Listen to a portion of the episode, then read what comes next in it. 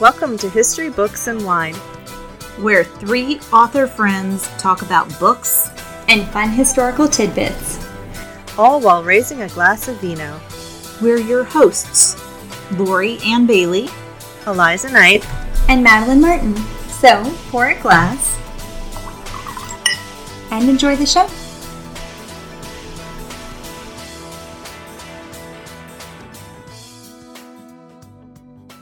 Welcome to episode 37 of the History, Books, and Wine podcast. Tonight is our happy hour, so you get all three of us. So thanks for tuning in. I'm Lori Ann Bailey. I'm a National Reader's Choice and Holt Medallion award winning author who writes Scottish historicals with hot Highland heroes and spunky independent lasses finding their perfect matches in the Scottish Highlands. And I'm Madeline Martin, a USA Today bestselling author of historical romances with page turning action, tough heroines, and the men who are strong enough to love them. And I am Eliza Knight, USA Today best-selling author of Scottish historical romance with irresistible heroes, courageous heroines, and daring adventure. Under my name E Knight, I write rip your heart out historical fiction that crosses landscapes around the world. And I am going to apologize in advance. I have been on tour for a couple of months and came down with a nasty cold, so I have this lovely throaty voice for you this week. And I will try not to cough in your ear. It's like crazy. Got like the Kathleen Turner thing going on. Oh right? yeah, well, that's what the kids are like laughing at me, and um, Hoff was like, "You sound like you're smoking or something." I'm like, sorry. So, on that note, we are going to apologize to you guys this week because this is the hot mess episode. Yeah. Definitely the hot mess episode. Our lives have all veered wildly off course. We are all scrambling on deadlines. We are all overworked and exhausted. Our bodies are breaking down. Our brains are breaking down. Our voices are even breaking down. yes. We're drinking a lot of wine yep. and barely getting through these days. Oh so my gosh. we were supposed to talk about the Salem witch trials, and I'm not going to bore you with all the details of us, but it's it's been a lot of different e- text messages going back and forth, a lot of gifts of people dying and things And, like that. and we will we will save the Salem witch trials for you guys for another time. when we're more put together. And Yes. so Yeah. we decided that it might be kind of fun this time to just, well, and also easier for us to talk about our books that we're working on and the historical research that we are doing for what our current projects are because that's what we love so much about what we do. That's right. So true. But first, we need to tell everybody what we're drinking. See? Do you see how in a hot mess I am? I totally forgot about even talking about the wine. I'm losing my mind, y'all. So this is a bottle that I bought yesterday to celebrate turning in a book. Woohoo! Finished a book. Due to my editor, turned it in right on time, and bought some uh, prosecco sparkling to have with it. But I just wasn't feeling it last night, so I'm having it with you guys tonight. It is, I think it's called La Marca Prosecco uh, sparkling wine. It is a product of Italy. Ooh. Yeah. And it doesn't really explain much about it. Oh, wait, here we go. Crafted in the heart of Italy, La Marca Prosecco sparkles with lively effervescence, blossoming notes of honeysuckle and citrus complement crisp green apple, juicy peach, and ripe lemon. And it's one of my favorite little Prosecco drinks to get. A lot of times in restaurants, you can get a little tiny bottle of it. I have a giant bottle here, or I guess a regular size bottle. But it's it's really delicious, and I love it. If you're ever in New York, at and you go to J, uh, Junior's in Times Square, you can get a piece of cheesecake and a little mini bottle of La Marca Prosecco, and it is really delicious. That sounds like Does heaven. sound good. All right, and I am drinking a wine called Payoff. It is a Russian River Valley Pinot Noir from 2018. And this is like a schmancy, fancy kind of bottle of wine that's like $25 because it was BOGO at Publix. Oh yeah. My favorite time That's to buy, awesome. they like to try That's the, the really. kind. I know. My favorite time to buy the wines that are like over fifteen dollars or when they're BOGO. And even this one, I was like, oh, I don't know, it's still twenty five dollars on BOGO. I could get like two ten dollar bottles for Right. twenty. but I'm I will say it's really, really, really good. And um, in the interest of, like I said, you know, being ridiculously behind, I'm actually just going to read this from the back of the bottle. That's what I just did. It's all okay. good. Well, it's so hard to read too because you have to turn it because the darn thing's curved. Like, And I had to squint because it's really tiny. it's really tiny. Oh my gosh. My eyes aren't capable of this. Okay. Every harvest, there is a shed of blood. Whoa. Read this beforehand. You guys get your experiences with me. That is awesome. okay. Every harvest, there is a shed of blood, sweat, and tears. It is a hard and sometimes risky job, but the payoff is worth it. What better reward than a velvety Pinot Noir with red fruit notes and a smooth, lingering finish? Okay, that had a better. that story had a better end than it started with. yeah. That was a good hook, though. It was. It is. It's really, really good. It's a very, very rich Pinot Noir. Usually, Pinot Noirs tend to be a little bit on the softer side. Um, but even though it's got like a nice bold flavor to it, it's not sharp at all. It's really smooth, and I love it. I would love to try that. It's really good. It does sound good. Maybe I should grab it while it's still on BOGO for our retreat coming up in Yes. February. Yes, for sure. All right, and tonight I am having Hobnob Wicked Red. And this is a limited edition bottle that I got when I did my Wicked Wine Run back in September. Oh, cool. and it was really yummy then. And now, I mean, it has this really awesome bottle. It's red and white. It has like one of those. I, I wouldn't call it a sugar skull, but it's very similar. Oh, to yeah, that. It has I like see little red that. flames Oh, you'll coming have to take a picture and Yeah. put it on Facebook. Put it Definitely on the put Instagram. I have already taken a picture and I plan Yay. to do it. Yes. Yay. So I- I'm also d- drinking it out of my Wicked Wine Run glass, and it's that I got for well, I got two of them for finishing the race because I did the race, then I did the the walk where you got the tastings along the way. So Yeah, that's a good. That sounds like fun. I would do the walk. I want to do that. So by Oh my the gosh, end, I was carrying my bottle of wine around, and a friend of mine had bought a bottle, and she had it in the pocket, like the side pocket of her pants. Yeah. You know how they make the workout pants? Yeah. yes. It was so That's funny. great. but I would I would love to read you all the detailed information about this lovely wine, but there is nothing written on the back of Oh it. no! so you get for special edition. Yeah. Except that it's a Wicked Red Blend limited edition 2018. It also says that it's a product of France. and that it bien. yeah, so it's French and it's yummy. So speaking of our of running, though, we'll have to update everyone with a status of how we're doing um, on our half marathon training. Mm-hmm. Yeah. I I ran just walk the Wicked Wine Run. I, I can't even talk tonight. The well, that's hard to say. Run. Wicked wine run. Say yeah, it five like times yeah, fast. It's like a tongue Yeah. twister. Yeah, like I can't even say my kids' names right. Like I always like.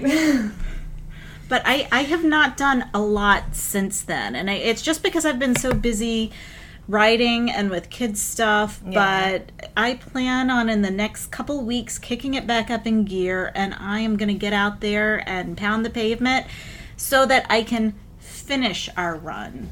I don't. I'm not going to make a stellar time, but oh my I'm going to make neither. it through. I just want to make it through. Yeah, I Yeah. just don't want to die pretty much at this Yeah, point. just Like I was. I was doing so good before I um before I went to Indonesia. I was I was doing like 6 miles with like Yeah. without stopping. I ran the whole time. And then I got an injury. I, my shins started bothering me. And then I went to ah. Indonesia and then we went to Disney and then I had a conference. Then we went to Disney and then I came back and I went for a run and I was like this is going to be great. And I went for 3 miles and almost threw up. Ah. and it hasn't really gotten much better since. so that was like me before we moved. So back in May or June, I guess. Yeah, like June. We moved at the end of June, I think. So um, before then, I was up to like four and a half miles, and I was like on pace to be like building up my mileage and all of that.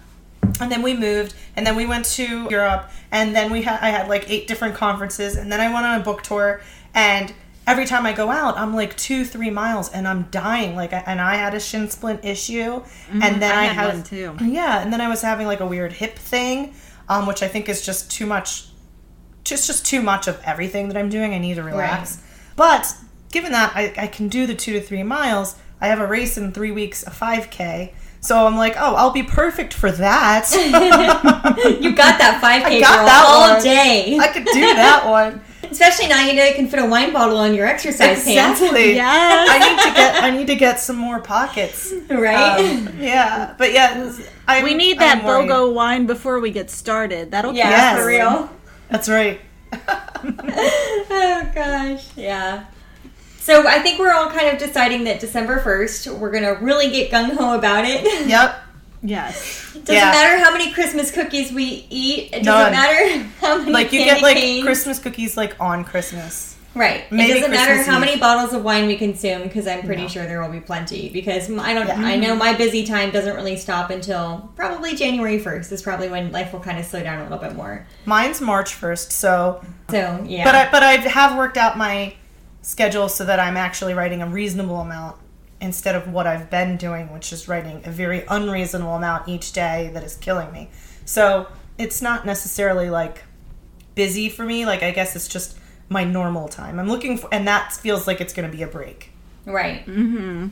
I get that. Yeah, After I get to the end of December, I will have written seven books this year. that is incredible. It's You, insane. you guys are amazing. I have I have not been writing as much as you guys, but I have had lots of family issues and other illnesses and different things that have kept me away from doing as much writing as I want. But I am well, and you also up. headed up the whole thing with eight kisses. Yeah. Yes, yes, I have. That was Is a that lot of right? work. Is it eight kisses? That was a lot of work. That was a lot of work that culminated this week, and I will be talking about that in a few Yay. minutes. So something to celebrate, another thing to celebrate. Yes. Yes, definitely. So yeah, so it's it's been great, but we're also I oh my gosh, even as I'm talking, my left eye won't stop twitching. That's like because you're this, so stressed and tired. this I'm left eye it's is like perpetually twitching. I feel like Quasimodo walking around. Like it's just awful. I started Yeah. lining my eye a little heavier on that side. To kind of cover it up Aw. some because it just doesn't ever stop twitching anymore. It's ridiculous. Oh, Anyways, so um, There must be a vitamin you need too. I don't know. You'll have to look that up. I'm sure it's not more wine because I'm drinking a lot of wine. It's not helping. You're getting your antioxidants. right? My uh, resveratrol. Yeah. Mine always twitches when I'm either super stressed or very tired. Like, not just I'm tired, I didn't sleep good last night, but like tired, I haven't slept good in weeks. right. Yeah. I think that I haven't slept good in months. Yeah. Or a year, No, or the whole year. yeah, no, I, I will. I'm not gonna lie though. I did have that really nice weekend with John in Disney. Where, Oh, yeah. um, man, I had two nights where I got eight and a half hours of sleep That's amazing. in a row. I didn't even know that that was even possible. That is great. That was really you. nice. You so I don't think you've ever that. slept that much the whole time I've ever known you. I know. I don't Yeah. think I have either. oh, it was so nice. So we came back and so relaxed and everything. And then I was like, oh my God, I'm so behind. I really need to catch up. and then it was all gone down. It was all from downhill from there. oh, man. so, yeah. And Eliza, you're still killing it though with this tour and everything. That's awesome. You are. Killing myself. Well, no, it's it's been really fun to meet everybody, and I, I've met a lot of really great readers, and I've gone to some amazing cities. It is just so exhausting, and I think that if I ever do something like a massive tour like this again, I definitely will make sure I don't have a book to write while I'm doing it because you know when you're meeting people and traveling a lot and and talking a lot you kind of need that downtime and during my downtime i was having to focus on a book so that made the last couple months really really difficult Yeah. yeah, I can imagine. yeah I can't either. Yeah. so big collective sigh. Ladies, let's have a toast to us and how Yes, we have rocked this year so far. We may not have a full podcast put together today, but you know what? We've got wine, we've got friendship, and we've got jokes. Here you I go. hope. That's right. That's Cheers to us. Here's Yes. to us. All right, so I think I'm kicking off talking about um, histor- historical research for our books. I think that works good. All right. So, these uh, historical little tidbits are some fun things that I learned while I was writing The Earl of Oakhurst. So, last year we had, uh, I was part of a group of authors who released something called the Wicked Earls Club. And so it was incredibly popular, and that was awesome. And so we decided to do a second series. So, my second book in the Wicked Earls Club is called Earl of Oakhurst. And I was really excited to write this book. And I had a heroine who I had kind of been building up as the books went on, like as other books, uh, little Regency novellas that I've done have gone have gone on. And this particular heroine was an adolescent, I guess, during those books, and she was really interested in medicine. And so this is actually part of her story where she's grown up and she's she's become a physician. Well, she's not can't technically be a physician in the Regency era, but she's volunteering her time at St. Thomas's Hospital. And her, the whole premise is that, like, you know, she basically can't work there anymore because it's unseemly for a single woman to be there. So she can't come back unless she gets married. So, and then with the hero, I had to make him really stand out because the thing about Penelope is that she was a very sought after debutante, like, um, or she was just very sought after. She was incredibly well accomplished, she was beautiful, she's wealthy, but she didn't want to marry anybody because they were all really boring to her. So I had to make Mackenzie really stand out. And I know for myself personally, one of the things that I really love is when I learn new things. And when I meet somebody who can teach me new things, it's so that person becomes so much more exponentially interesting, you know? Yeah. So I was like, mm-hmm. okay, what if I had him, and I pulled it out of nowhere. I was like, what if I had him love ancient Greece? so I ended up, I don't know, like, I, so this, you know, novellas are usually pretty quick and easy, right? And then I'm like, I'm going to have this woman be a physician in the Regency era, and I'm going to have this guy know everything about ancient Greece, not even thinking about the amount of research that I was Yeah. heaping upon my oh shoulders. I love ancient Greece, though. Thank you. It was so much fun. Sometimes banging my head against the wall trying to find some of this information. But I had so, so, so much fun researching this book. And I found a lot of really great stuff. So I'm actually going to open this up with I know we had fun doing like the true false questions and stuff like that. All right, so I have a fun little uh, true false to kind of start off with, with some ancient Greek uh, history. Oh, fun. So the uh, actually the word idiot comes from ancient Greece. Oh if you guys knew. Oh, So let me ask you: that. true or false? Idiot is someone who does participate in politics. Oh, oh, oh. no. absolutely true. It has I to be say true. I say true. It's actually false. Idiot is someone who does ah. not participate in politics. Maybe I that just- definition has changed over time. I know. Apparently, evolution has changed that word around a little bit. That is funny. yeah, I was like doing research and I I was just looking up like interesting things about ancient Greece, and this one was like the word idiot comes from Greece, and I was like, what? That's awesome. and then when I read what it was for, I was like, that is great. So uh, so that was one fun little thing. So I thought this was so incredibly cool because it tied in both, and this is completely. I wish I could be like, man, I'm so good that I planned this and it was right in there and it fit seamlessly with both characters. No, this was one of those wonderful coincidences where I read about it and I was like, oh my god, yes, thank you, history, for pairing so wonderfully for me. So there is this woman in uh, ancient Greece whose name was Agnodice. I don't know, I'm saying this totally wrong. Agnotis? I'm going to say Agnotis. That sounds good, right? Yeah. Agnotis. Yeah, absolutely. She was a woman who was very interested in the medical profession. However, women were not allowed to participate in medic- medicine back then either. So she would actually help women deliver their children. And she was so incredibly helpful that women everywhere loved her. As I'm sure we can all see why. We've all had kids. You've got someone who's like, I got this. Okay, you know, you love this woman. So to to minimize her possibility of getting caught, she actually even cut her hair. But unfortunately, she was discovered. And apparently, all of the women in Greece rose up to support her, Oh, wow. to um, to tell the government basically like, you know, no way are you going to take this woman away from us. And you know, men don't get too far along without women. Right. No, she was probably delivering Yeah, their their their kids, wives' yeah, babies. exactly. And so they actually these women who banded together to help this woman single-handedly helped to lift the ban on medical or on women being in medicine back then. So women were allowed to participate in medicine in ancient Greece because of Agnotis. That's Isn't that so fascinating? So I was Yeah. researching that, and I was because they're like, I love the banter between these two. They're like dancing at a ball, and he's telling her like, oh, because you know she's talking about how she's in medicine. Yeah. And he's like, oh, have you heard of Ignatus? And of course, she's used to she's used to guys being like, oh, that's so weird and whatever.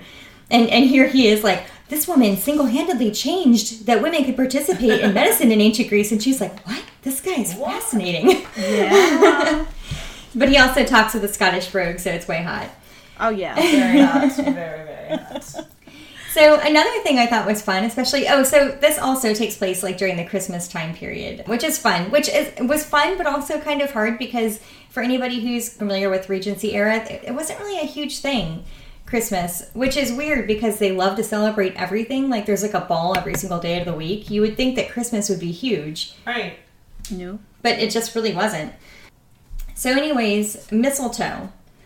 I uh, I had like a little thing of mistletoe because I did use mistletoe and kissing and things like that, and so I was like, oh well, where did mistletoe originate?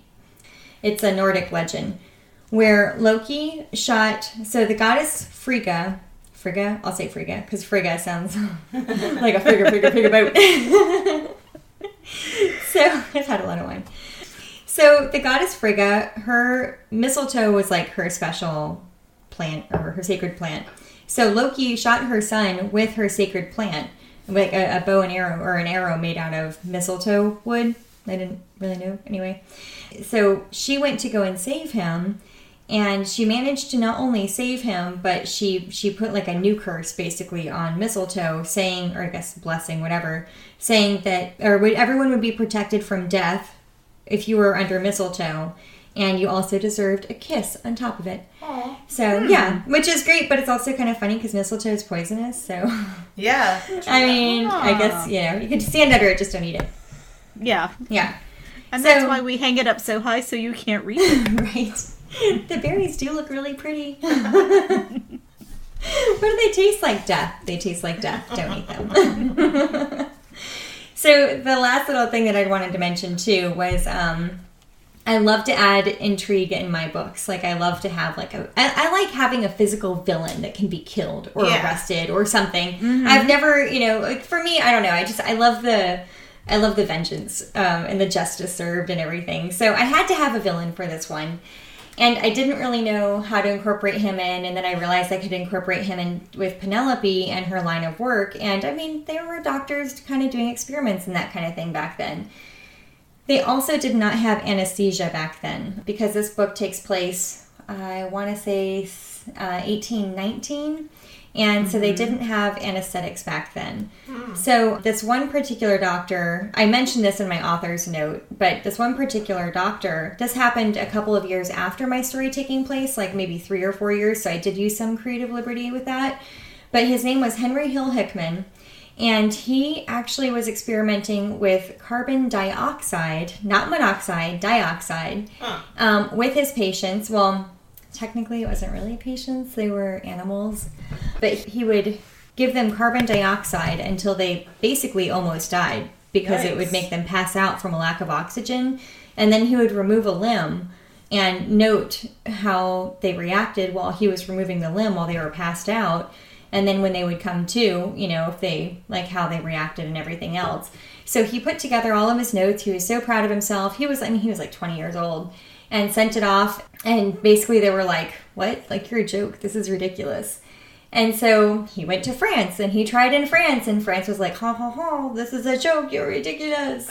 and so so anyways, he ended up like going and working in this small town and he died at 31 from syphilis. You know, I had to get Of it in there course. somewhere. Yeah. And and he died kind of like like whatever, like just like some doctor, you know. Later down the road, they looked at him and they actually realized what he had done and how it really could have helped people. And so he has actually been sort of glorified now as one of the founding fathers of anesthetics, which I thought That's was really, really cool. fascinating. That is Yeah. cool because I felt sorry for him for a couple minutes there. Yeah. I know. Really yeah, I mean, he did kind of get a raw deal. I mean, you know, and he was he was also, I mean, not touting, you know, practicing on animals, but Yeah. I mean, I guess practice on humans, like that's not much better, you know. Right. Like, so, anyways, um, I kind of I used his his carbon dioxide thing, and I actually also found one more note. I have a bunch of sticky notes. Talk about really unprepared. I pretty much just had like a scale of sticky notes, and then after I pulled that one off, I found that I had another one underneath it. So I actually do have one last um, Ah. thing. So I thought this was really interesting. I probably said interesting like 20 times this episode already. If you guys can But do it like a is. Drinking game. Every time Yeah. Madeline says interesting, Oh, take yes. a shot. so this is sort of like the tier of medical practitioners back then. So, first, the creme de la creme was the physician. They were the only ones that were actually called doctors. And they did go to school, they did write prescriptions, they did not actually fill those prescriptions. They generally weren't even the people who did surgeries, they considered themselves above that. They were just kind of like, they would come in and diagnose you and write prescriptions and that kind of thing. So, after the physicians came surgeons. And so all the rest of the ones I'm going to talk about would be referred to as Mr. And you will notice that there is no Ms., and that is because women didn't have these jobs. So a surgeon was um, somebody who learned from hands on training. They would do things like surgery and a lot of the, the dirty nitty gritty stuff and, and really get their hands in there and everything. Uh, they were basically also kind of like general practitioners. After them came the barbers, and barbers had uh, no education was required and they were basically like dentists back then. Uh, and then after that came what's referred to as a dresser, and I didn't know this. So dressers, actually, their job was to dress wounds, and they would do things like change sheets and and you know fill out paperwork or not fill out paperwork, but like take notes for the doctor and that kind of thing. So I almost kind of think that a dresser sounds a little bit like what a nurse is today. Yeah. Mm-hmm. But anyways, I, I just thought that it was an interesting tier, especially the fact that physicians were the only ones that actually were called doctors. So, yeah, Regency medicine for you right there. That's really fascinating. You know, I was It doing really some. is. I don't even know when I did this, or it could have been even at a museum. I don't know. But when you were talking about all like the anesthesia and how they used to study stuff, and then you mentioned do they do stuff on humans, and I do remember that at some point in time, they actually were bringing people in and teaching the medical students how to do certain surgeries on people that and they didn't have anesthesia so they'd be like removing a kidney or Oh my um, god. you know doing things like that with the people sitting strapped down screaming a lot of times they'd pass out and then you know then they'd be still and they could do the surgery at that point. But ah. it was just so violent. And oftentimes they said that the people would die from whatever practice had been done on them by the students. So like they probably could if they could have lived longer if they just didn't treat them. Oh my gosh, that's oh, awful. That's Yeah. that's pretty crazy, and that reminds me of I think that's the, when they the resurrection men. Yeah, And, that's when they um, started doing. That's when they started doing the body snatching and stuff too, because the students And- really did need to learn, and they were not. Not it wasn't working out so well with the live people. Yeah, and that's when they were stealing Yeah. the bodies from the graves Yeah. and taking them to the medical schools so that they could slice Well, there and dice also- without having to worry about. There was a woman um, who I'm looking up her name right now, Frances Burney, and she was actually she was an author back then, and she had a double mastectomy with Oh no anesthesia, oh and Oh she wrote goodness. about her her experience, and it's like. ooh, there were some things that she wrote that just gave me absolute chills. Yikes! It was Oh really, goodness. really awful, but she was completely awake for the entirety of it. And, you know, obviously they didn't have the ability to go back and look through testing and everything to check the tissue to see if it truly was actually cancerous back then. Right. But it is suspected that it may not have even needed to have been done. But I mean, it Oh, completely scarred her. I mean, it was just it was horrible, horrible. So Yikes. if your if your morbid curiosity takes the better of you, you have to read it because it's. I mean, it's yeah, definitely fascinating, but also horrific. all that stuff really fascinates me. I'm actually I haven't finished it yet, but I started reading a book called Stiff. My friend was just telling me oh, about this Oh, last that- week, and I'm like, I've got to get it. My interest is going to help me with tell. my historical fiction It true crime help. that I'm reading. So- yes. It's basically like I the first couple chapters is what I've gotten through so far, and I needed you know you know you do need to take a break, but mm-hmm. it's about like people who work on like do like mm. autopsies and, or medical students how they learn things, and in the first or second chapter, um, this person who's writing the book is visiting um, doctors that are they're not really dissecting heads, but they're practicing plastic surgery on heads. And they've pulled the flap of the forehead down over the face, and then they're tucking things up, and it's just so graphic, but really good. And I actually bought it because you guys know that my oldest daughter she wants to be a forensic pathologist, so she's.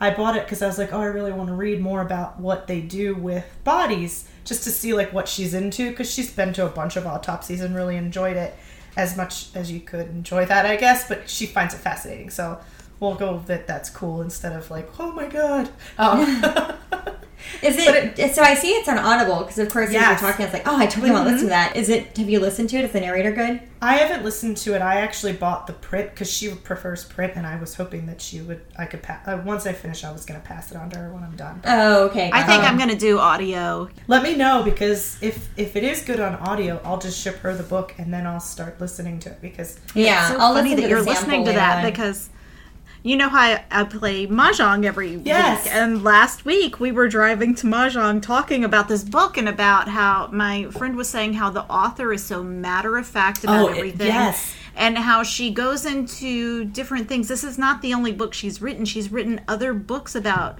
topics that you wouldn't imagine could be interesting, and she Yeah. finds different takes on all of them. So it's it's a really cool book so far. I'm like, wow, and I kind of want to go like do all the things that she's doing, but I'm not like I'm not a licensed journalist or whatever. I don't have the credentials to get in and and and study them doing these things, but it's pretty fascinating. yeah, that's really cool. Yeah. All right, so right now uh, I am writing and doing research for a book that takes place 500 years before anything I've ever written before uh, in 1193. This is a project that actually Eliza and Madeline are working on Yes. as well. But I'm actually really it- excited for this research because I need it too. So this is kind of like me taking. Oh my god, I'm like- constantly, constantly, I'm gonna be taking notes. constantly researching something. But the biggest help has been this book that I think most of us purchased, and it is about the castle that we're going to be Oh, yeah. using. Yeah, yeah. So we all got the Stephen Biesty's Cross Sections Castle. And it talks about all these different things in it. And I don't discuss this in the book that I'm writing, but I just found something that was very interesting in here. And it's a list of tax demands. Oh, so interesting.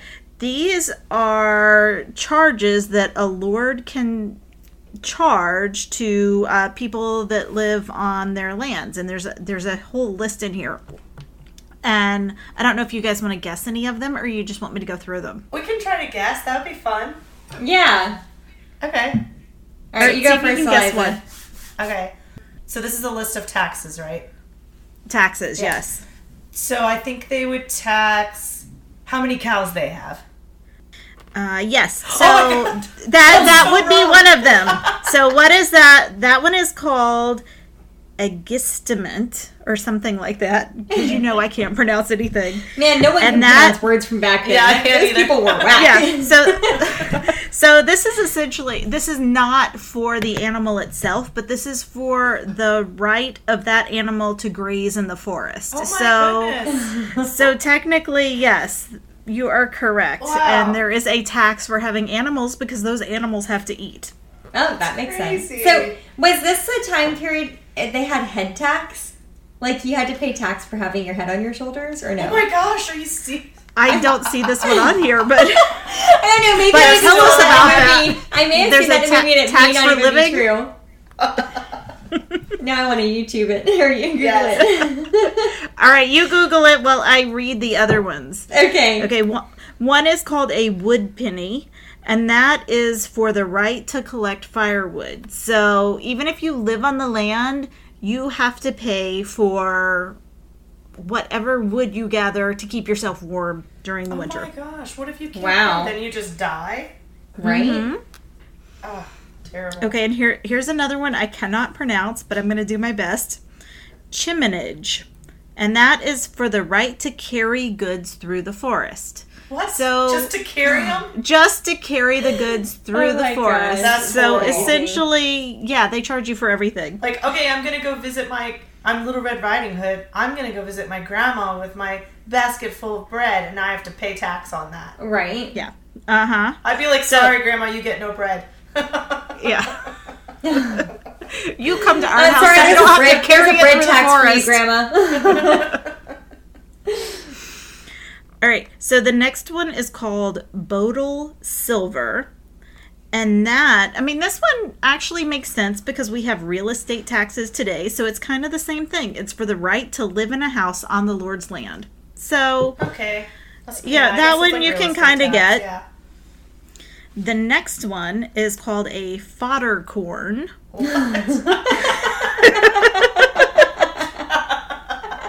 See, I'm, we're like the people. The, they That's tell great. us this is the new tax, and we just laugh and Right. laugh. right? I got your product code right here.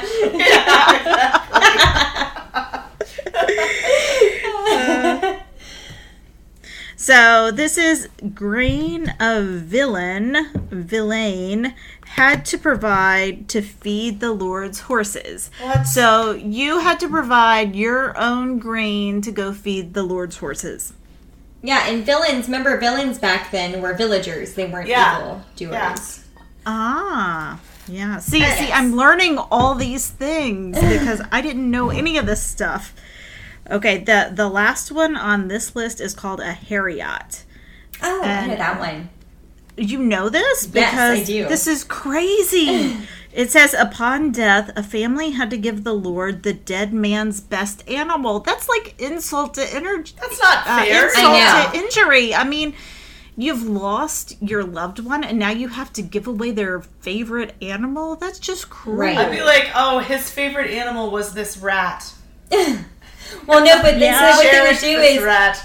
The reason why they did that was because they basically had lost, like the Lord had lost one of his serfs that was going to be doing the work, and so the animal essentially would compensate for this lack of an employee on his staff. Right, because it's essentially. his family's fault Yeah. he died. And, and I actually learned about this when I was doing research for Layla's Legacy because it was taking place during the Black Death, and I mention it in that book specifically because, like, the world was so chaotic that heriot, a lot of lords stopped even asking for their right to heriot, and the reason for Wow. that being there was no one to care for the animals. There were so many Yeah. animals wandering around with nobody to even take care of them. They're like, oh, so, well, and not only that, but everyone was dying left and right. Right. They're like, I can't take any more goats, y'all.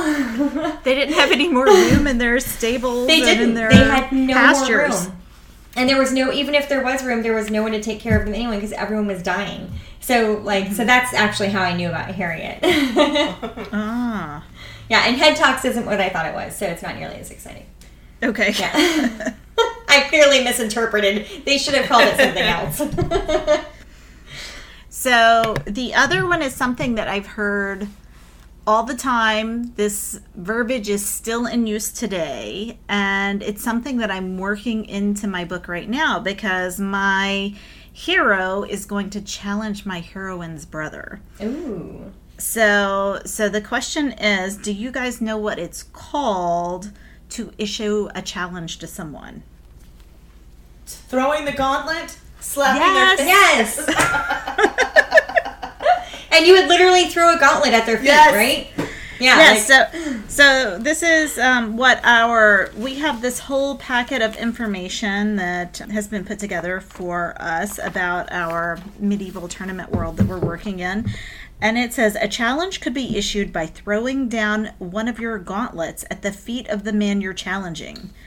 Throwing a gauntlet at the feet of an enemy or opponent was considered a grave insult that could only be answered with personal combat, and the offended party was expected to take up the gauntlet to acknowledge and accept the challenge. If he picked up the gauntlet, he accepted your challenge. So, in the book that I'm writing, it's a revenge story. Ooh, I love a good revenge story. Yeah, I'm I'm so excited about this story now that it's coming along and my hero is ch- challenging my heroine's brother even though he doesn't know that that's her brother and he doesn't know that his enemy is her father and then it's just all going to go to hell. So there we go when she finds out that he's after her family.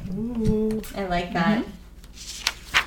Oh, and now I'm going to flip through. Okay, so my next thing is I am learning my my hero is going to challenge my heroine's brother, which I've said, but on uh, during a melee, which a, a melee is in in our tournament we're going to have jousting, but then at the end there's going to be a giant melee, and a melee is like a practice battlefield, and that is when my challenge is going to take place. And there is an area well after during the melee you're allowed to take prisoners and once you do there is an area where people come to look for their loved ones and or they're you know whoever they are looking for, they come to this area. Do you guys know what it's called? The Listfield. I don't remember. Natalie? it's called the refuge oh, or That's the right. Yes. or the reset, which eventually Reset. becomes the word recess. Yeah. So this is an area uh, of the field. It's a roped off area of the field, which is reserved for people to watch the battle and for people to wait for news of what's happening on the battlefield where exchanges are made and ransoms are paid. And I'm excited that I know that and I'm working it into my story. That's I think pretty that's awesome. I was when I was reading through that list of things that we got sent over. Also, one of the things because I I've been doing some research on this also in preparation for writing that book, and one of the things that I thought was crazy was um, during the time period that we're writing in, jousters did not have a tilt between them, and a tilt No, is that is that um, like that band of wood that The goes between the two barrier. jousters. Right. Yeah. And the crazy thing is, the reason why they finally had to start putting one in place is because people would literally have head-on collisions with their horses, and everyone would die.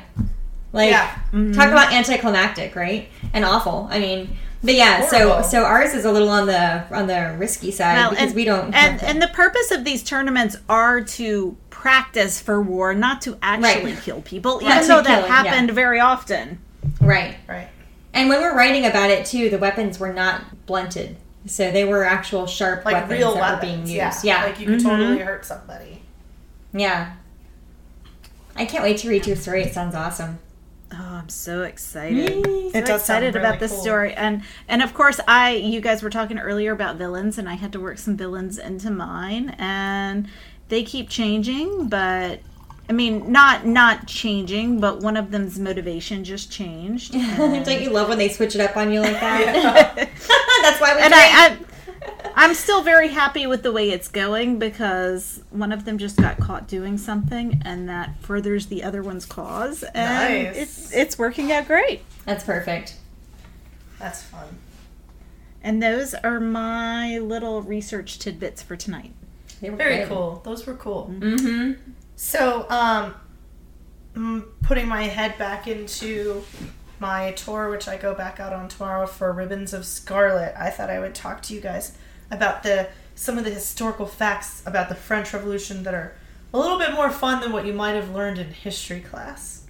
Oh. So, the French Revolution was 230 years ago, and what a lot of people don't know is that 230 years ago we celebrated the first Women's March. The first, so you know, in DC, like in was it 2017, we had that mm-hmm. massive march on DC, women marching, and the very first one took place in Paris. A bunch of women marched 13 miles from Paris to Versailles to get a word with the king about what was going on with the people. So I just think that's kind of an interesting little tidbit. That is. Yeah. And then the other thing that people don't often think about is how much the media actually sort of made all of what was going on in Paris a lot more exaggerated than it really was. So they sort Oh of my God, the- exacerbated the whole situation. The media always does Right? that. In, um, and people think that's in a my- new thing, and it's not a new in my thing. Highland Pride series, yeah, the um, the printing press was big then, and that's a time when they were revolting. The English uh, Protestants were vo- revolting against the king, and they owned the printing press. Yeah. So a lot of the propaganda that was printed was against the king. So there's always been that. Yep. It's crazy. It is, Yeah, that and I, is I think a lot of people don't realize that. They're thinking about like you know the thing now, fake news, blah blah. blah. Um, Mm-hmm. That's like something that's totally not new. So Well, and one character in A Ribbons of Scarlet was going after somebody who was yeah, writing those articles. exactly. So No spoiler alerts there or anything, but I'm just saying it was good yes, to read well, it. and, and it's a, there's a famous painting about that whole situation in which she took her need for revenge to the ultimate level. I'll say. It's a good picture too. I did look that up also yeah. because I, re- I went and researched the character afterwards, and I was like, oh, "This is fascinating." I'm one of those Yeah. like dorks that like I read through a book and I'm like, "Oh, I this person sounds thing. interesting. I want to know everything that ever happened in their life right now." I do the exact Yes. same thing. I'm like, I've got to know everything. yep. so during that time period like they're draw they're putting in all these political cartoons and they're gross cartoons like I can't say this on tour because I don't know my audience, but here on podcasts, like we own this place, so I can say whatever I want. Say what you want. Yeah. so they had these terrible, terrible cartoons that were in the papers, like just you know, go pick up your local paper and there's a mm-hmm. giant penis with someone riding the penis. And it was normally whoever they were trying to get to be like the villain for the day. Like they had Marie Yeah. Antoinette doing things with giant penises and That's great. Just horrible cartoons mm-hmm. like that. And they'd be like you know this person's bad and they were constantly attacking each other in this way. And not only were they drawing these horrible cartoons and attacking each other that way a lot of the guys that had a lot of power in politics would own their own newspapers or write for newspapers and they would call for action in the newspapers particularly violent action. So like the september massacres occurred was it was a huge bloody event because they were incited in the papers. And that's where a certain famous woman decided to take up her own knife and exact revenge on a certain newspaper person but i'm not going to tell you all that you have to read the book You have to read the book. yeah Yeah. one thing that I find very interesting, and I mentioned this um, when I talk to people, is that, you know, there's this rumor that has been going around for 230 years. A lot of people still believe that this rumor is true to this day. And, like, that's a freaking long rumor, right? Yeah. Do you guys know what it might be about the French Revolution? Like, what's a rumor? I'll, I'll give you a hint. It's about Marie Antoinette. It's the affair, the affair of the necklace. No. That, That's a good one, that though. she ate cake all the time. yeah, so. Yeah, is it kind of. Yeah. like the fact that people say she said let them eat cake she never Mm-hmm. said that Oh, she did. no it was a rumor that they put out to the people i mean she was kind of out of touch with her people obviously and she Mm-hmm. lived a very extravagant life while her people were starving and and So what was it like a satire that someone Yeah. wrote? Yep. They're like, Hmm. she said, oh, we can't have bread. She said, let them eat cake. Listen to how terrible she is. She Yeah. should die. Um, wow. yeah. It's really terrible. Yeah, she'll never she'll never live that down. no little piece of propaganda. No, because like 230 years from like 230 years later, people still really think that that was People will even thing. say it who don't know anything about history. right, And maybe exactly. not even know what they're referring to, but they'll be like, "Oh, let them eat cake," and everyone laughs. And I like Yeah. there were so many times I felt like I wouldn't even know exactly. It's crazy. Yeah. If you guys, um, you know, how I like to watch that one show, the Who Wear Who What Yeah, Wear show yeah. or whatever. They have a whole um, a whole one on Marie Antoinette, and I thought it was actually really good. the girl who does it is, is good. I bet it's funny. Sorry, Um, squeaky chair. So here's another thing. How many people do you think died during the French Revolution? Oh, that's a good question.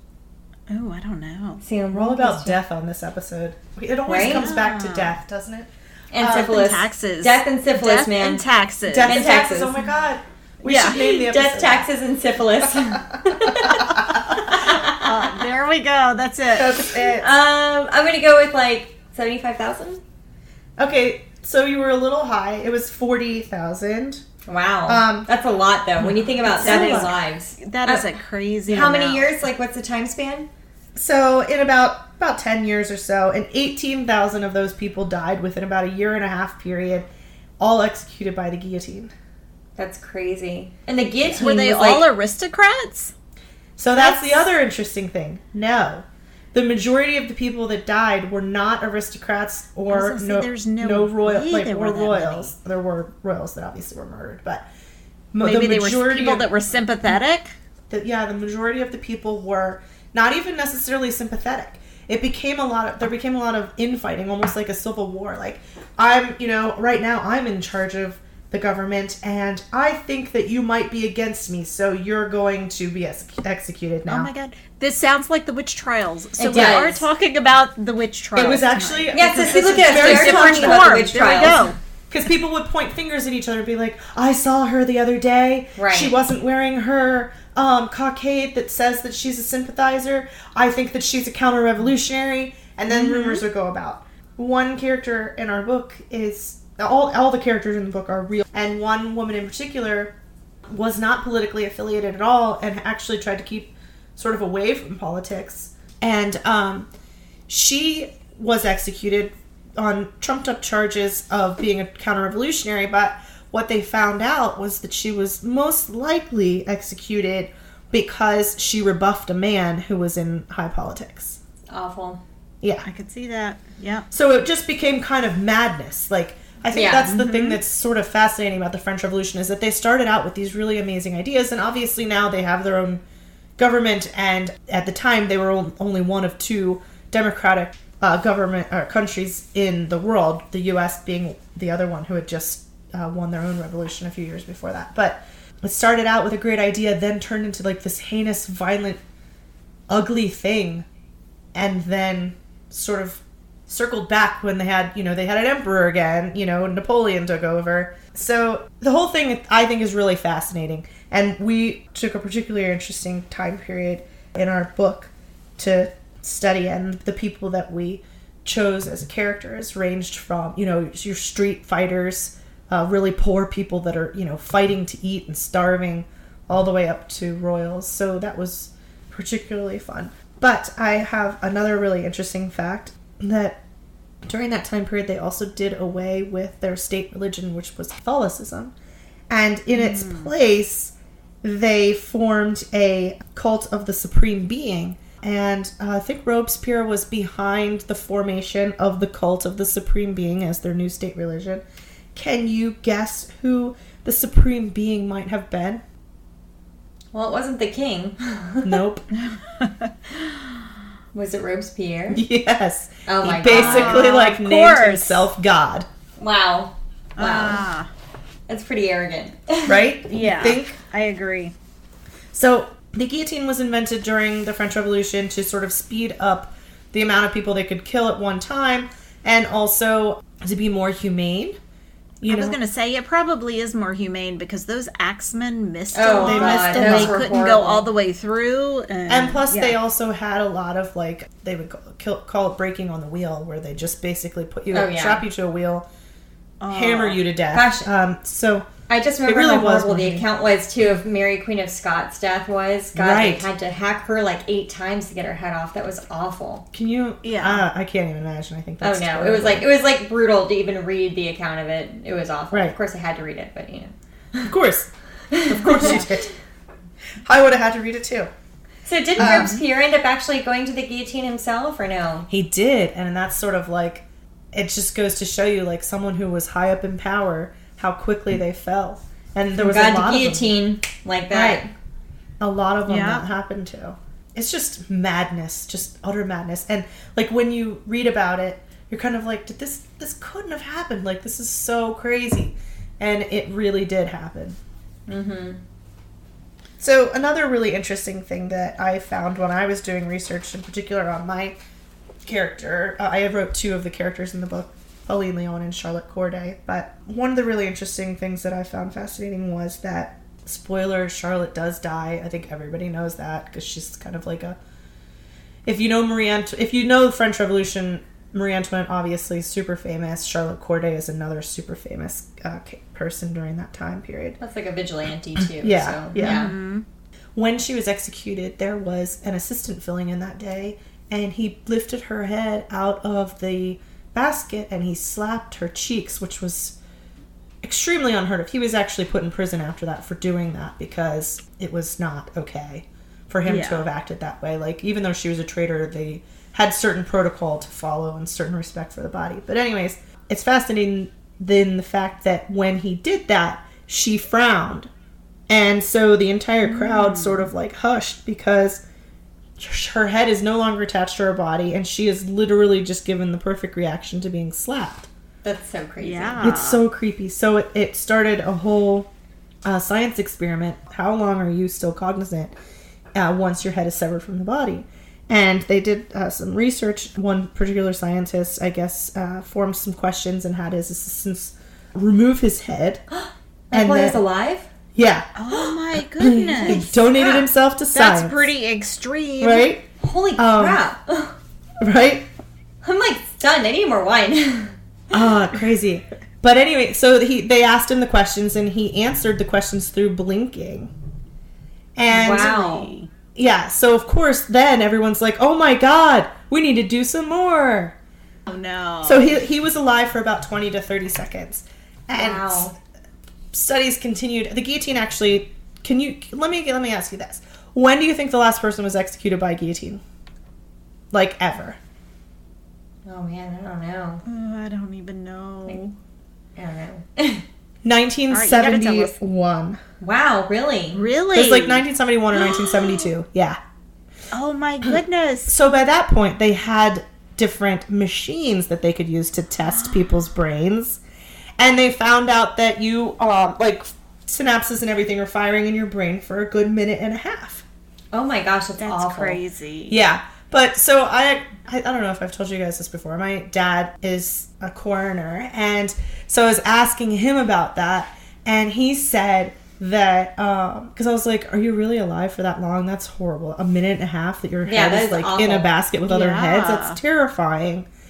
And he said, you know, that no, like the synapses are still firing and everything, but you actually lose sort of like thought and consciousness much sooner than that. Like you can probably hear and see and think for about 20 seconds or so, but that after that things slowly start to go because you no longer have oxygen coming to your It's brain. probably like reactive. Like if you Exactly. had something like that, like a pin pricked your cheek, you'd probably wince, Yeah. kind of. But it's like reactive. Yeah. Yeah, exactly. So that's fortunate to know that even though they say your brain is still technically firing a minute and a half later, Dude, I still you're think not you're over that scientist that literally let them cut his head off. And then you believe like, that? How did they cut his head off? Was they had a guillotine also? I don't- Yeah, that's I don't just know. crazy. I I have so many. don't I'm like. I'm so curious about this now. What's his name? that I don't know either. Sorry. It's in my- Uh, so I wrote this book like two years ago, and that's one of the things that stuck with me the most out of all my research. Because I'm Seriously, like, I'm like, that's like, amazing. what the heck? Um, yeah, I don't think that, I could ever get you into my because- work that hardcore. Like, Yeah, No. this little southern girl no. all right, I'm was dying to know. Cut my head family off. who had a chicken farm, and I am scarred Oh. from my aunt. I mean, one day after they came and collected the chickens, there was one that had gotten loose, and my aunt grabbed one by its feet and stepped on its head Oh. and and yanked up and pulled the head off of it and and it ran around for like a minute or so i don't even remember how long but i couldn't eat chicken for like 30 Oh my years. gosh. oh my god, that's awful. I wa- I was horrified. So I'm that- horrified listening I can't to that. imagine. And like, she didn't even cut it. She like ripped it off with her foot. oh yeah, Ugh. my my aunt was God. this uh, very strong woman. Wow. That's all I could say Poor about her. Yeah. Wow. This week, I went to my shelf and picked a book out of my to be read pile that is very large. And this one just grabbed my interest because it's got this really cool cover on it with some purple flowers. And there's just something about the pages that feel really cool because they're uneven. They're not like smooth in the edge. It feels like somebody bound it together like in a personal way. It's kind of weird. But anyway, it just grabbed my attention. And what this book is is Before I Let You Go by Kelly Rimmer. And on the cover it says two sisters, one baby, an impossible choice. Ooh. And then it says, The 2 a.m. call is the first time Lexi Vidler has heard her sister's voice in years. Annie is a drug addict, a thief, a liar, and in trouble. Again. Lexi has always bailed Annie out, given her money, a place to sleep, sent her to every kind of rehab, but this time she's not just strung out. She's pregnant and in premature labor. If she goes to the hospital, she'll lose custody of her baby, maybe even go to prison. But the alternative is unthinkable. As the weeks unfold, Lexi finds herself caring for her fragile newborn niece while her carefully ordered life is collapsing around her. She's in danger of losing her job, and her fiance only has so much patience for Annie's drama. In a court ordered rehab, Annie attempts to halt her downward spiral by confronting long buried secrets from the sisters' childhoods. Ghosts that Lexi doesn't want to face. But will the journey heal Annie or lead her down a darker path?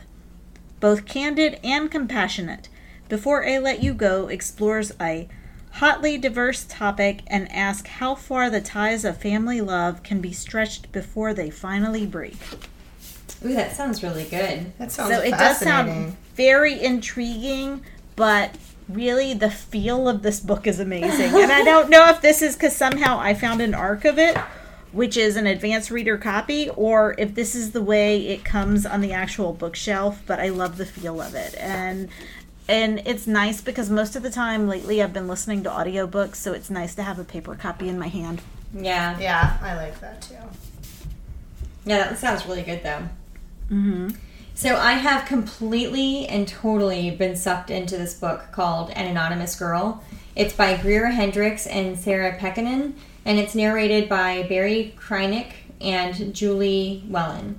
And so these were the same people who wrote The Other Wife, I think is what the name of it was, which was Ooh, I also read that a one. really good Yeah. book. That's the one that we read when we were going on our retreat last year. Yes, yes. Or this year. Yes, yes. Yeah. So, man, this one does not disappoint. It is like I, you know, I, I opened it up and I was like, oh, I, I actually had bought it a while ago, but I've been so busy with doing research and everything else with my um, audiobooks that I haven't had a chance to listen for pleasure. And so, um, so I opened it up and I was like, oh, I have this book, and I started like I, I like pressed play and I'm like this, you know, this is audible, and they're talking about how this was the same author who wrote um, the other wife. And I was like, oh, this should be good. My gosh. I mean, within like 10 seconds, I was immediately sucked in. And I haven't, it's like, I'm brushing my teeth and I'm, I'm like, because I have my, that loud toothbrush that like vibrates, you know, like the Sonicare toothbrush. And I will actually put my phone next to my ear on max so I can hear it over the Oh my vibrations gosh, of the I do toothbrush. that. Oh, that's funny. I do that when I blow Well, dry my I'm- hair. Uh-huh. because like I can't stop listening, and I'm like, Yeah. let me just listen for this five seconds while I brush my teeth. That's Technically, it's like two minutes, but you know. So, anyways, it's that good. Uh, and actually, I think that this book like blows the other book out of the water. It's that good. So, without further ado. Looking to earn some easy cash, Jessica Farris agrees to be a test subject in a psychological study about ethics and morality. But as the study moves from the exam room to the real world, the line between what is real and what is one of Dr. Shields' experiments blurs. Dr. Shields seems to know what Jess is thinking and what she's hiding. Jessica's behavior will not only be monitored, but manipulated. Caught in a web of attraction, deceit, and jealousy, Jess quickly learns that some obsessions can be deadly. From authors, oh, I caught the name of the book wrong. It's actually The Wife Between Us. Um, oops. Uh, from authors of the blockbuster best-selling The Wife Between Us, Greer Hendricks and Sarah Pekkanen, an anonymous girl will keep you riveted through the last shocking twist. Seriously, it is so good. so, That does sound really good. yeah, it's, Really it's good. uh, and it's told from two perspectives, which I really like. It's it's told from Jessica's perspective, and it's actually told from Doctor Shields' perspective as well. And and having the two, like the back and forth between the two, oh, it's so good. Highly recommend it. And I like. I mean, I'm telling you, I, I, I I'm like volunteering to drive places just so I can listen to it for like five minutes to go to Publix. I can't wait. I did da- after you mentioned that you were reading it. I did download that. So you will not be disappointed. In fact, I, I anticipate some text messages from you. over this. Mm-hmm. So, what am I reading this week? I am reading Bringing Down the Duke. Well, I'm listening to it on um, Audible. It's pretty good. Uh, Bringing Down the Duke by Evie Dunmore. It's a debut author. And she has got some really great reviews and critical acclaim before the book came out. So I was pretty interested in seeing what uh, she had to offer us. And it's really good so far. I'm about halfway through and really enjoying it. So it says uh, a stunning debut for author Evie Dunmore and her Oxford Rebels, in which a fiercely independent victor, vicar's daughter takes on a powerful duke in a love story that threatens to upend the British social order. So right there, I was like, I'm in, because like you know, I love, I love my independent ladies. So England, 1879, Annabelle uh-uh. Archer. Annabelle Archer, the brilliant but destitute daughter of a country vicar, has earned herself a place among the first cohort of female students at the renowned University of Oxford. In return for her scholarship, she must support the rising women's suffrage movement. Her charge recruit men of influence to champion their cause. Her target, Sebastian Devereux, the cold and calculating Duke of Montgomery, who steers Britain's politics at the Queen's command. Her challenge not to give in to the powerful attraction she can't deny for the man who poses everything she stands for. Sebastian is appalled to find a suffragist squad has infiltrated his ducal home, but the real threat is his impossible feelings for green eyed beauty Annabelle. He is looking for a wife of equal standing to secure the legacy he has worked so hard to rebuild. Not an outspoken commoner who could never be his duchess. But he wouldn't be the greatest strategist of the kingdom if he couldn't claim this luring blue stocking without the promise of a ring. Or could he? Locked in a battle with rising passion and a will matching her own, Annabelle will learn just what it takes to topple a duke. Ooh, that sounds so good. Sounds really good. It's really good. Yeah. It's really, really good. I've, I've been enjoying it, and I really. and the like narrator it. is really good too. The narrator is good. She, so, some of my favorite narrators do really good man voices for being a lady, and, and so it's a woman narrator. Her man voice isn't particularly like Right. the best, but it's not bothersome. Like I've had some that are they're not even trying, but she Right. does she does a decent job. So uh, it hasn't been distracting at all. I've really Oh, good. it. I have to say, like, I'll take a girl that has a hard time doing a guy's voice narration Oh, yeah, over, over a guy guy. that does a bad female's voice Yes. narration. When they sound a Yeah. lot like this. and it's like, oh Yeah. my god, she sounds so shrill. Yeah, that's what I'm like. Oh, does she? like, really I don't think women sound like that. Excuse me, did you say something? There's this one narrator I really like. Let me find her name because I don't know. Maybe you've listened to her before, but her dude voice is so good. I'm like, wow, you sound kind of hot as a dude. Um, I will tell you right now, Mary Jane Wells is hands down my favorite Regency narrator. I ever. like Justine Eyre. Justine Eyre. is Oh the one. yeah, she's really good. she's good so too. good. And then there was an um, I gotta find this other girl too. I wonder if it's the same girl because I've listened to this book in forever. Kate Reading. Um, she also. Oh, sorry. Kate Reading also does a really great dude voice, and one of my favorite ones that she did was Lord of Scoundrels by Loretta Chase. Oh yeah. Okay, I'll have to check that out. Yeah, it was I'm really actually good. looking for a narrator at present. Yeah, I've listened to her. I've listened to that particular book several times just because it's a great book. But also, I just I think she does such a good job. I will start out next with what we are talking about of our own this week. And I had a new release this week, and technically, when you guys hear it, it will be last week. But it is the Hanukkah anthology that I've been talking about for a while. It's called Eight Kisses. And I'm going to read a little blurb about it and then tell you a little bit more.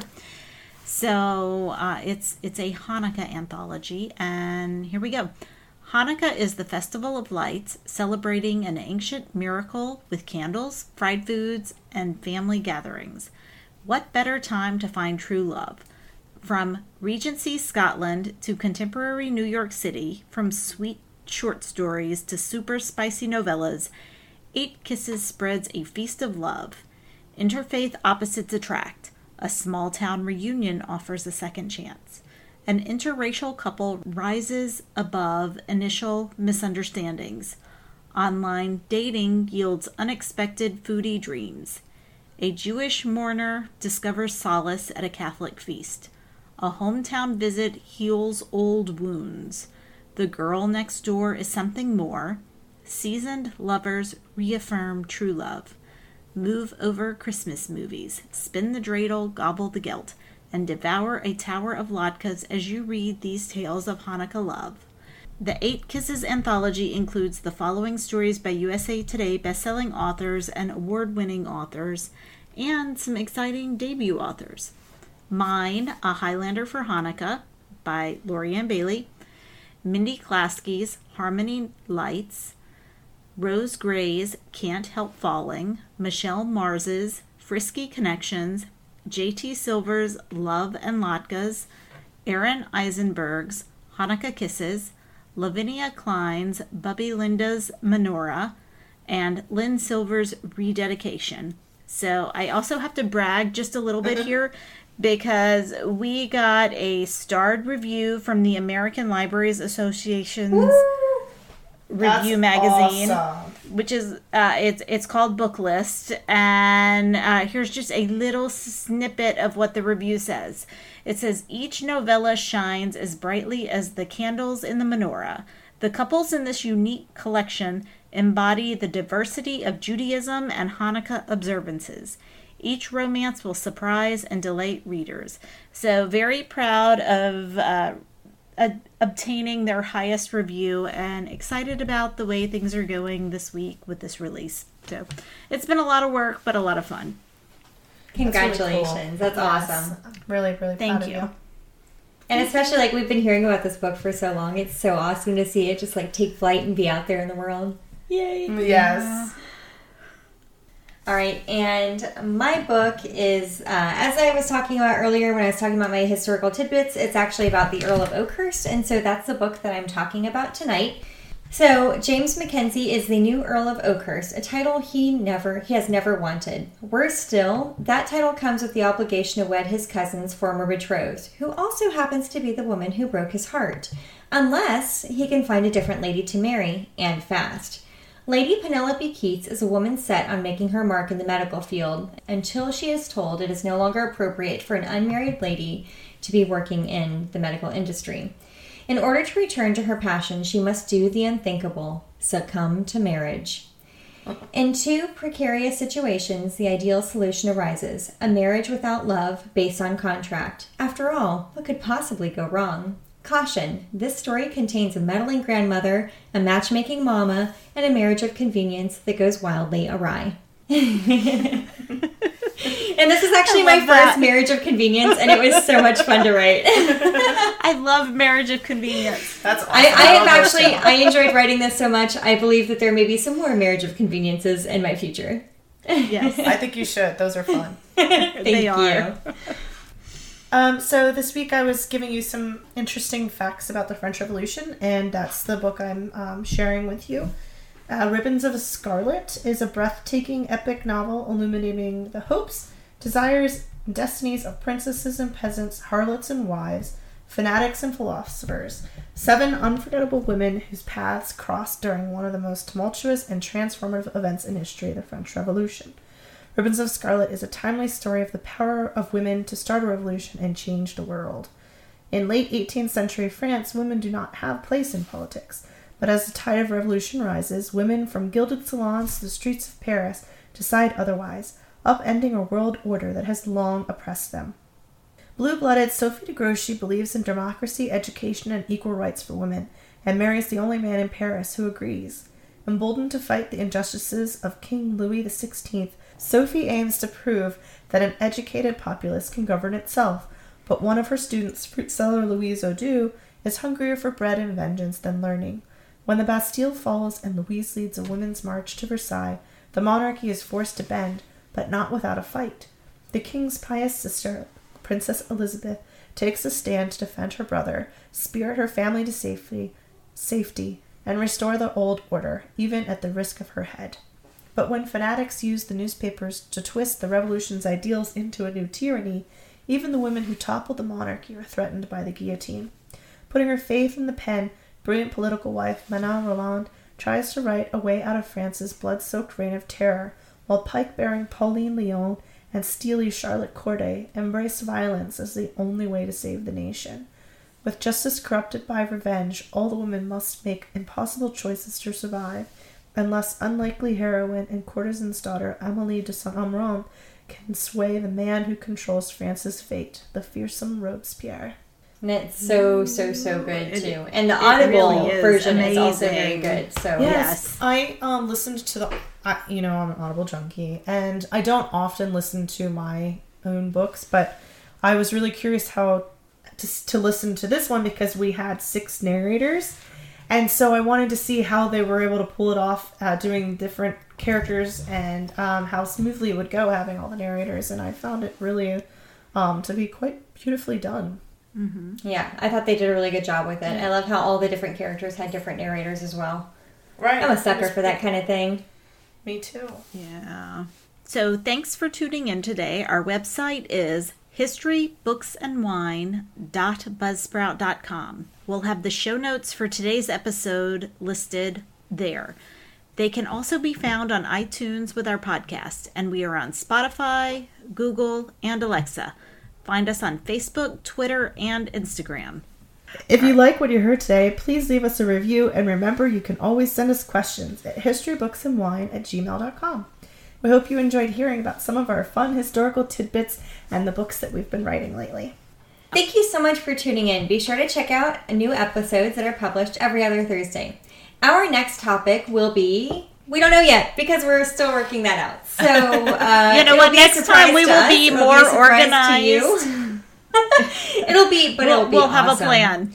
regardless yes so it's going to be great and you'll definitely want to tune in Absolutely. um, our upcoming dates are going to be lori on december 5th better scramble and figure out what we're talking about lori I will. I will be right on top of that. and after that trailblazer i will be up on december 19th with whatever lori talks about piggybacking off that eliza will be january 2nd because oh dear lord it is actually almost 2020 be Oh still my my frantically beating I heart can't believe it. Wow. Um, happy hour is on January 16th.